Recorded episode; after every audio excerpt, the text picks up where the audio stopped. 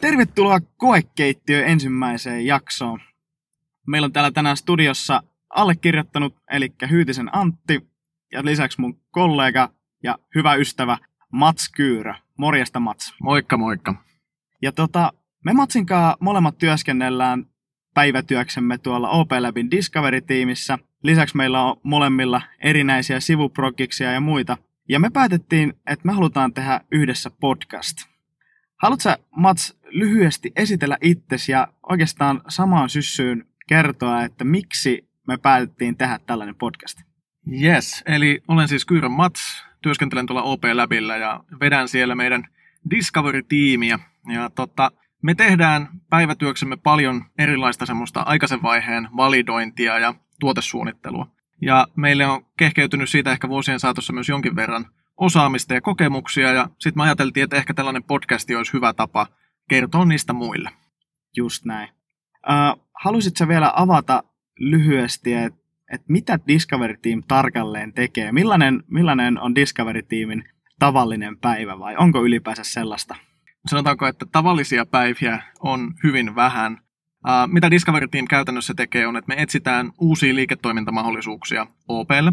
Käytännössä se tarkoittaa sitä, että me tehdään tällaisia nopeita sprinttejä erilaisten uusien teknologioiden, uusien trendien tai vaikka kuluttajakäytöksen muuttumisen perusteella.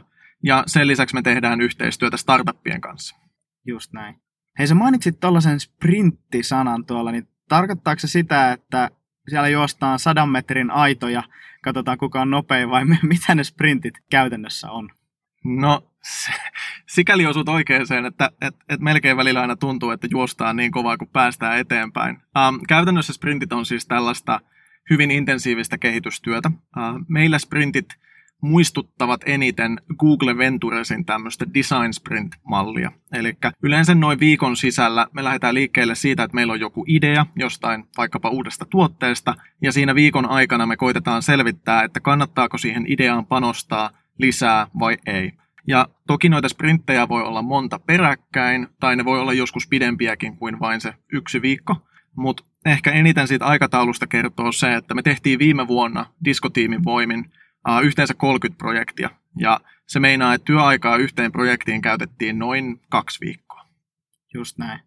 Ja tuo tekemisen tahti on, on sillä aika paljon kovempi ehkä, mitä tavallisesti ollaan totuttu, vai onko siihen sulla kommenttia?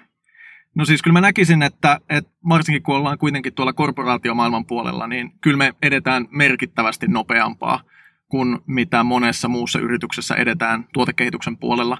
Ja tämä on musta nimenomaan siitä lähtöisin, että me ollaan tietoisesti tehty tuolla OP Labin puolella paljon työtä, että me ikään kuin osattaisiin toimia startup-maisesti.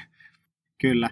Ja oikeastaan tähän liittyen, niin tämä podcastin teema ja se syy, niin on oikeastaan se, että halutaan olla kannustamassa niin isoja kuin pieniä organisaatioita yhden hengen yrityksestä korporaatioon tavallaan tähän samaan meininkiin ja samaan ajatusmaailmaan, mitä me ollaan todettu hyväksi. Just näin. Koitetaan ikään kuin tehdä semmoinen pikakatsaus siihen, että minkälaisia työkaluja nykyään on olemassa, minkälaisia tekniikoita on, että pystyy nopeuttaa sitä omaa tuotekehitysprosessia. Ja sen lisäksi me tullaan puhumaan siitä, minkä takia tällainen nopea testaaminen on meidän mielestä niin tärkeää. Sen lisäksi yksi termi, mitä tullaan varmasti viljelemään paljon, on validointi. Eli käytännössä validointi meinaa sitä, miten sä todistat jotkin sun olettamukset oikeaksi ja millä tavalla sä mittaat ää, niitä sun kokeita ja niitä sun prototyyppejä niin, että sä saat merkityksellisiä tuloksia. Nämä tiedot ja nämä opit, mitä tässä nyt ehkä on, tai nämä hyväksi koetut menettelytavat, mitä me ollaan löydetty tuolta meidän työstä, niin ää, nämä soveltuu niin pienille yrittäjille kuin sitten isompiin korporaatioihin. Mutta tuota, onko joku meidän kuulijakunnassa semmoinen erityinen segmentti, kelle tämä olisi erityisen hyvää ja hedelmällistä settiä?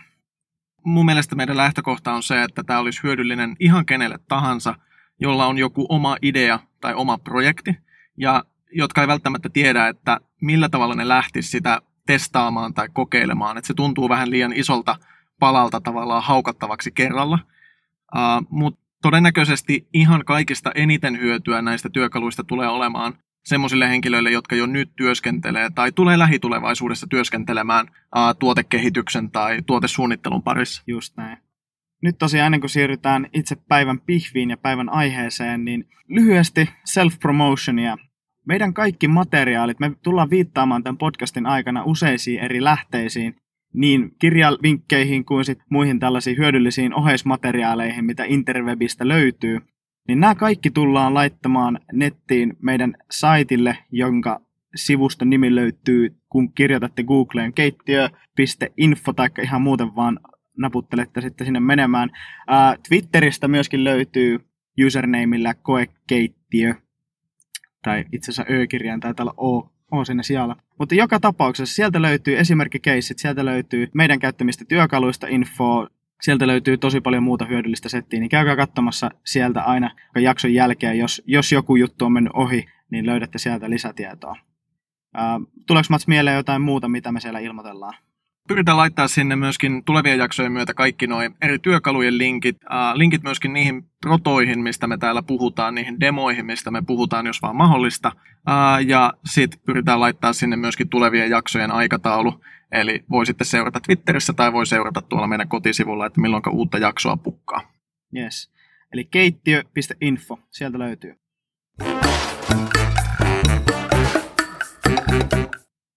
Ennen kuin mennään puhumaan siisteistä työkaluista ja taikavoimista, niin haluaisitko Mats kertoa oikeastaan tämän päivän aiheesta? Meillä on tarkoitus puhua tänään validoinnista. Niin avaisitko hieman, että mitä, mitä se validointi on ja miksi se nopea validointi on tärkeää?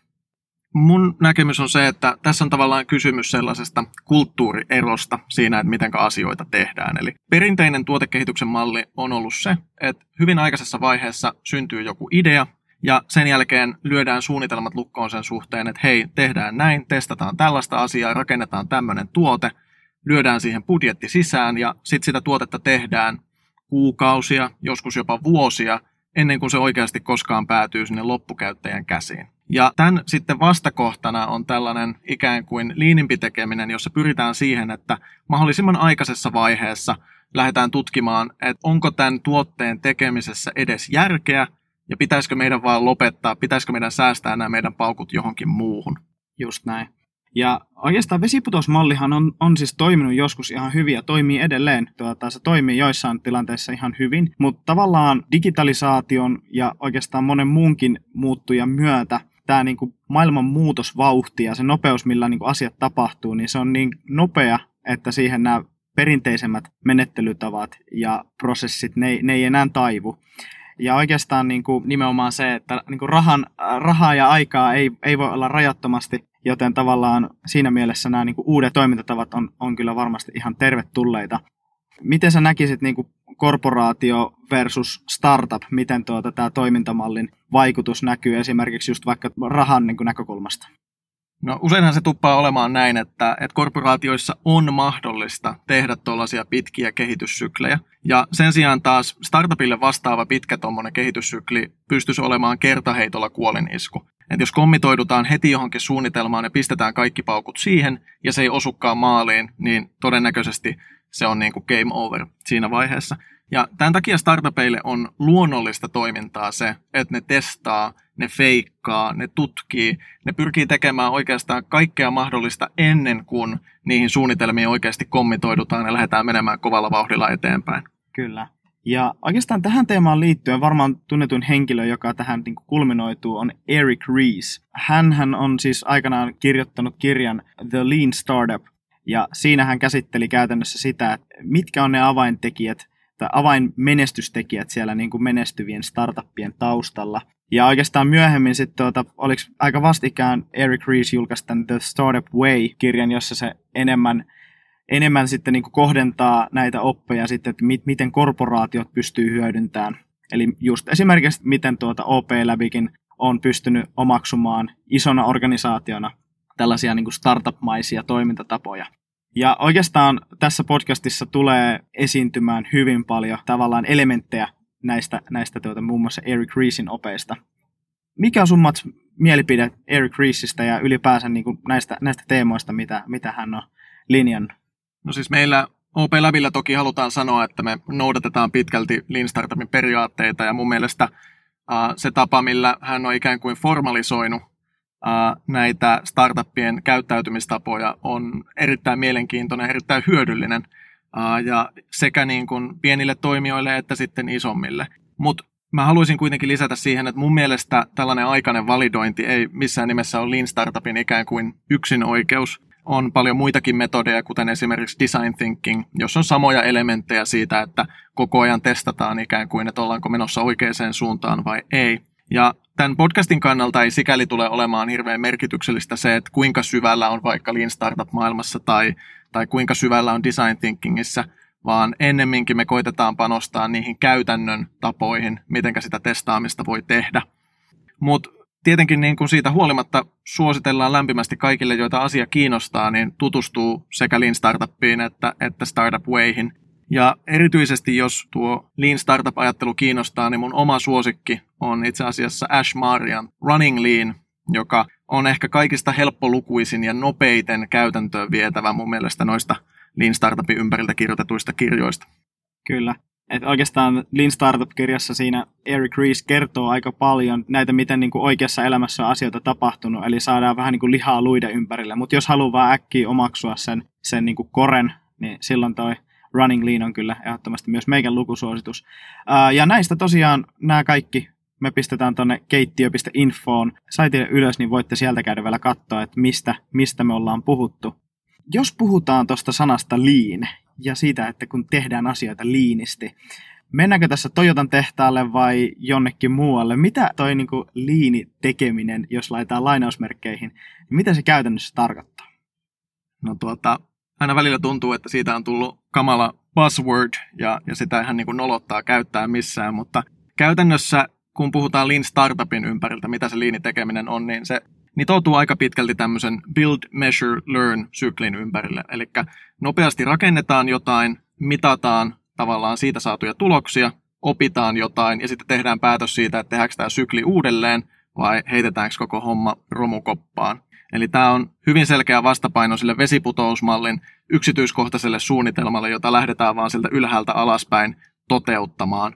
Ja kun mietitään noita nopeita syklejä, niin tavallaan ideana on se, että halutaan ymmärtää, että mikä on ensimmäinen asia, joka me halutaan todistaa. Eli tehdään pieniä kokeita ja yritetään löytää semmoisia kaikista kriittisimpiä asioita, jotka halutaan ymmärtää. Ja yleensä ne nitoutuu neljän teeman ympärille. Eli ensimmäisenä se, että onko se ongelma, jonka sä väität olevan olemassa, edes oikea. Sen lisäksi sä haluat ymmärtää, onko olemassa markkinaa, eli löytyykö tarpeeksi paljon asiakkaita, jotka samaistuu sun kanssa siihen, että tällainen ongelma on olemassa. Sen jälkeen sä haluat ymmärtää, onko se sun tuote tai ratkaisu oikeasti paras mahdollinen sen ongelman ratkaisemiseen. Ja viimeisenä, onko siihen liittyen liiketoimintaa. Eli vaikka se ongelma on olemassa, vaikka ihmisiä olisi, joilla se ongelma on, niin onko joku oikeasti valmis maksamaan siitä ratkaisusta, jonka sä heille tarjoat. Ja tähän liittyy sana hypoteesi, tähän liittyy kriittiset olettamukset. Eli nämä on ikään kuin niitä asioita, mitä sä lähdet kokeilemaan. Ja ehkä niin kuin helpoin kertoa tästä olisi käytännön esimerkin kautta. Eli kuvitellaan, että ollaan tekemässä mobiilisovellusta. Me halutaan tehdä mobiilisovellus, jolla me annetaan kuluttajien seurata omia kuukausivelotteisia palveluita, eli vaikka Netflixiä, Spotifyta, kaikkea tällaista. Ja Tämä on itse asiassa sellainen harjoitus, joka me oikeasti tehtiin Antin kanssa tuossa muutamia kuukausia sitten. Kun sä rupeat tekemään tuommoista sovellusta, niin sähän oot silloin tehnyt muutamia olettamuksia automaattisesti. Vaikka sä et ole välttämättä sanonut niitä ääneen, niin sä oot tehnyt muutaman olettamuksen. Ensinnäkin sä uskot, että ihmiset ei tällä hetkellä tiedä, paljonko niillä menee rahaa niihin kuukausivelotteisiin palveluihin. Muutenhan ne ei missään nimessä haluaisi seurata niitä jossakin erillisessä applikaatiossa. Kyllä, ja tavallaan siinä sä sä uskot ää, käyttäjä kiinnostaa niin paljon, että ne lataisi tämän appin ja olisi, olisi peräti sit vaikka valmiita maksaa siitä. Ää, miten tuota sä näkisit, jos me lähdetään puhun kriittisestä olettamuksesta, miten, miten sä asetat kriittisen olettamuksen, kun sä lähdet sitä, sitä niin ideaa validoimaan? Jos ajatellaan tätä kysymystä, esimerkiksi mikä tässä meidän applikaatiossa on kriittinen olettamus? kriittinen olettamus on sellainen, joka voi romuttaa sen koko idean, jos se ei pidä paikkaansa tai kenties pitää paikkansa. Ja kun me lähdettiin tekemään tätä mobiilisovellusta, niin ensimmäisenä päivänä me tultiin siihen tulokseen, että meidän oikea kriittinen kysymys on se, että onko ihmisillä niin paljon näihin kuukausivelotteisiin maksuihin liittyviä kustannuksia, että niitä voisi mitenkään olla mielekästä seurata yhdessä applikaatiossa.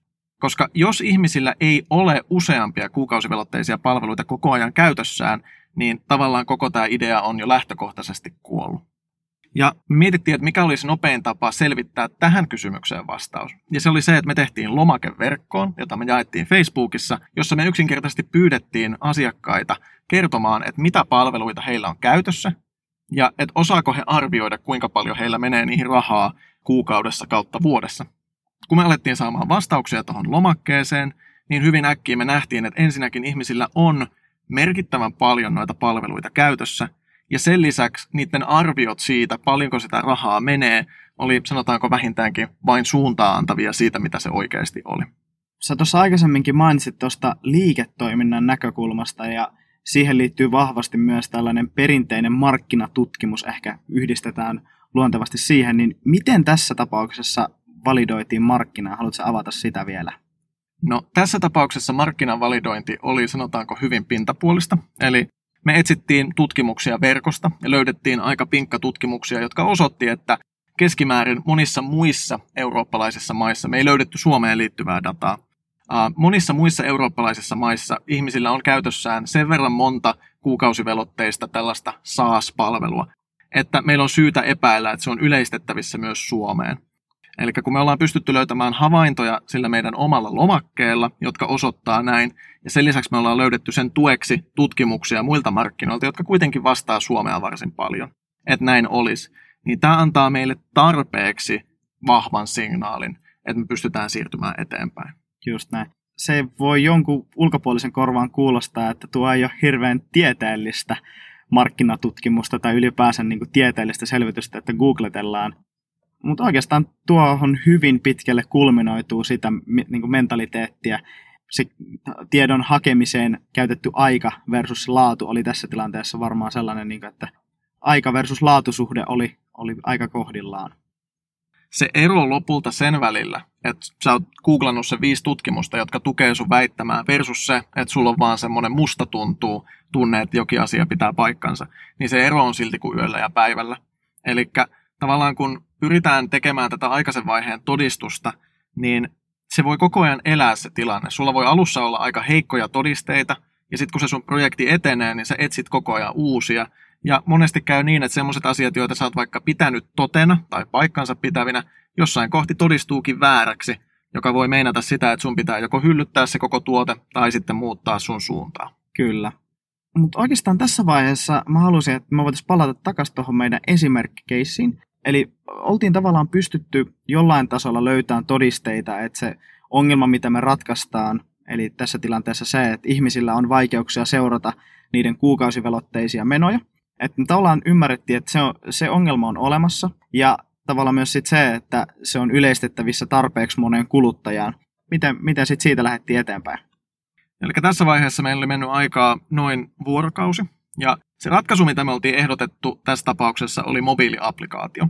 Ja nämä meidän ensimmäiset nopeat kokeet osoitti meille, että okei, tässä voi olla sen verran jotain lihaa luiden ympärillä, että meidän kannattaa käyttää tähän edes vähän enemmän aikaa. Jotenka mä aloin laatimaan mobiilisovelluksen prototyyppiä samaan aikaan, kun sitten sä aloit hankkia meille haastateltavia asiakkaita ihan yksinkertaisesti niin, että meillä oli Facebookissa tällainen linkki, että hei, haluatko tulla tunnin mittaiseen asiakashaastatteluun, saat leffaliput. Tämä on hyvin yleinen tapa meillä hankkia niin kuin haastateltavia ihmisiä paikalla. Kyllä. Ja tosiaan se prototyyppi, mitä, mitä sä teit, niin se oli siis tällainen feikattu mobiilisovellus.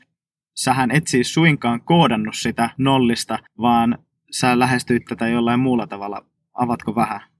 Tänä päivänä on olemassa paljon erilaisia sovelluksia, jolloin on hyvin, hyvin helppoa feikata mobiilisovellus. Eli periaatteessa, no me tullaan käsittelemään näitä tulevissa jaksoissa oikeastaan niin kuin hyvin tarkkaan enemmän. Eli käydään ihan yksittäisiä applikaatioita läpi ja, ja neuvotaan, miten niitä käytetään, kuinka helppo niitä on käyttää.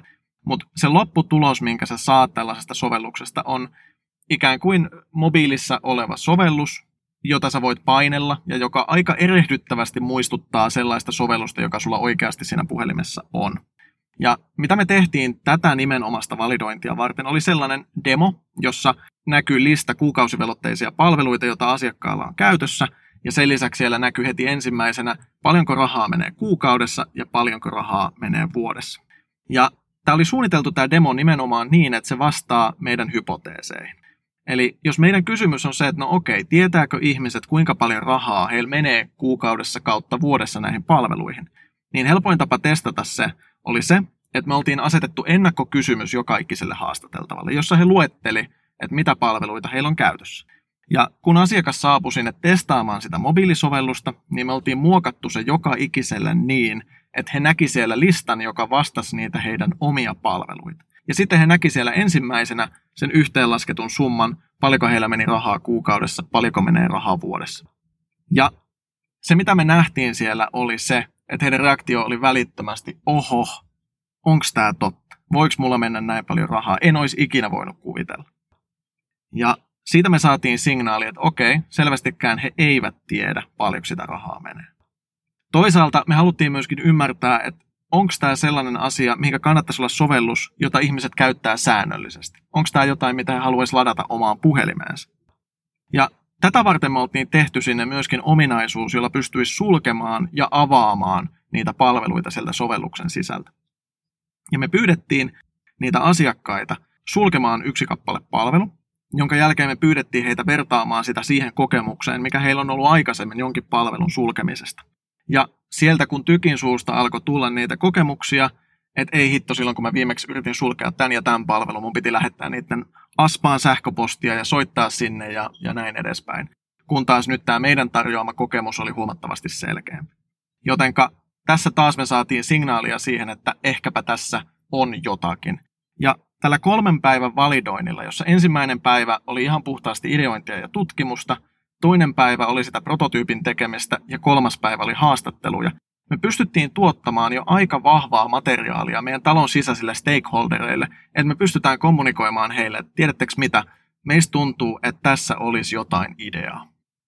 Joo, haluaisin tähän liittyen kysyä, että kuinka luotettavaa toi data on, koska kuitenkin siinähän tilanne on se, että se asiakas saattaa ehkä aavistaa, että tämä vähän vaikuttaa prototyypiltä, siellä on ehkä ehkä jotain semmoisia asioita, mitkä ei toimi, että kun sä painat jotain nappia, niin ei tapahdukaan mitään ja tulee ehkä jotain outoja virheilmoituksia, joista sitten asiakas päättelee, että tämä ei välttämättä ole ihan, ihan sataprosenttisesti valmis tuote. Vääristääkö tämä jotenkin vastauksia?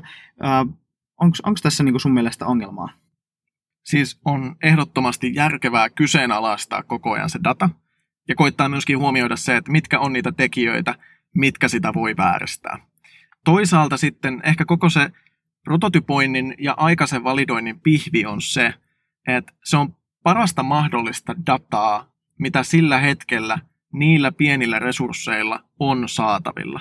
Ja tuohon prototyyppiin liittyy myös se, että joo, siinä voi olla jotain bugeja, siinä voi olla jotain virheitä, se ei ole oikea sovellus, mutta niin kauan kun asiakas uskoo, että se on totta, sen hetken kun teillä on se haastattelu menneillään, niin se data, mitä sä saat, tulee olemaan ainakin oikean suuntaista.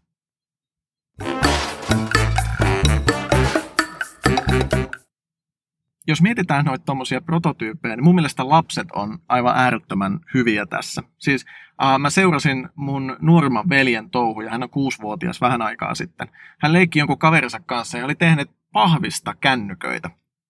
Ja ne, ja ne näppäili niitä kännyköitä siinä – ja yhtäkkiä toinen tuumaa toiselle, että hei, et, sä et voi lähettää niitä ääniviestejä, kun sulla on akku loppu.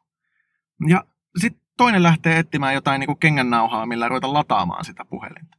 Ja siinä hetkessä siis niin kuin he meni tosi syvälle siihen detailitasolle, vaikka heillä oli vaan ne pahvikapulat kädessä. Ja mä uskon, että siinä hetkessä se oli heille ihan tarpeeksi totta, se leikki, mitä, mitä he siinä kävi läpi. Ja mä sanoisinkin, että prototypointi on parhaimmillaan ikään kuin semmoinen aikakone. Että me pystytään vähän niin kuin leikkaamalla ja liimaamalla ja feikkaamalla luomaan semmoinen tilanne, missä me nähdään hetkinen, että miltä maailma näyttäisi, jos se meidän ehdottama idea tai tuote olisi jo olemassa. Ja jos ne tulokset, mitä me saadaan, siitä on edes 50 pinnaa oikeaan suuntaan, niin eikö se ole aikamoinen supervoima olla käytössä? Yes. Kuten sanoit, niin prototypointi on kyllä kieltämättä melkoinen supervoima. Ja oikeastaan siihen liittyen t- tätä supervoimaa me tullaan käsittelemään seuraavissa jaksoissa ää, oikeastaan vielä yksityiskohtaisemmin käydä läpi erilaisia menetelmiä, käydä läpi erilaisia toimintatapoja, mitä me ollaan löydetty omassa työssämme hyväksi ja toimivaksi. Tämän jakson idea oli enemmän just se, että käydään läpi sitä, että mitä se validointi on ja ikään kuin, että päästään semmoiselle niin yleiselle tasolle, että millaisessa viitekehyksessä pyöritään. Mutta tosiaan prototypoinnista lisää sit seuraavissa jaksoissa. Just näin. Ehkä niin kuin ennen tuota seuraavaa jaksoa joka ikinen voisikin miettiä esimerkiksi jonkun oman projektin hypoteeseja. Eli mitkä on ne asiat, mitä sä haluaisit tietää, jos sulla olisi aikakone käytössä? Ja mitkä olisi ne kysymykset, mitkä on sellaisia, että sua kerrassaan pikkasen pelottaa kysyä niitä, koska ne pystyy romuttamaan sen sun idean aivan täysin. Ja jos sulla ei ole tällä hetkellä jotain omaa ideaa mietittäväksi, niin sit yksi mitä voi miettiä on se, että mieti, miten sä tekisit tehtävän Marsiin. Miten sä menisit Marsiin? Uh, hetkonen, eli siis tuota, tehtävä on, äh, miten, miten matkustaa Marsiin? Miten matkustaa Marsiin? Mun mielestä tämä on aivan loistava esimerkki, siis koska NASA on miettinyt jo vuosia, miten Marsiin mennään. Tai miten siellä eletään. Ja tämä on semmoinen juttu, että miten sä testaat jotakin semmoista, mitä ei voi testata että sä et voi lentää Marsiin kokeilemaan, minkälaista siellä on asua. Silloin sä oot jo tehnyt sen ikään kuin tuotteen. Ja se on valtavan kallista, se on valtavan vaarallista, kukaan ei tiedä, miten se tehdään. Joten NASA on alkanut tekemään tällaisia nopeampia kokeita. Ja mun mielestä yksi niistä parhaita on, on tällainen The Habitat-koe, mitä ne on tehneet. Ne on tehnyt tällaisella tulivuorisaarella Havajissa testin, jossa joukko vapaaehtoisia on mennyt asumaan sellaiseen samanlaiseen asuntomoduuliin, kuin mitä me tällä hetkellä oletetaan, että Marsissa tultaisiin käyttämään. Ne on asunut vuoden siellä ja eläneet tismalleen sillä tavalla, kun ne eläis Marsissa.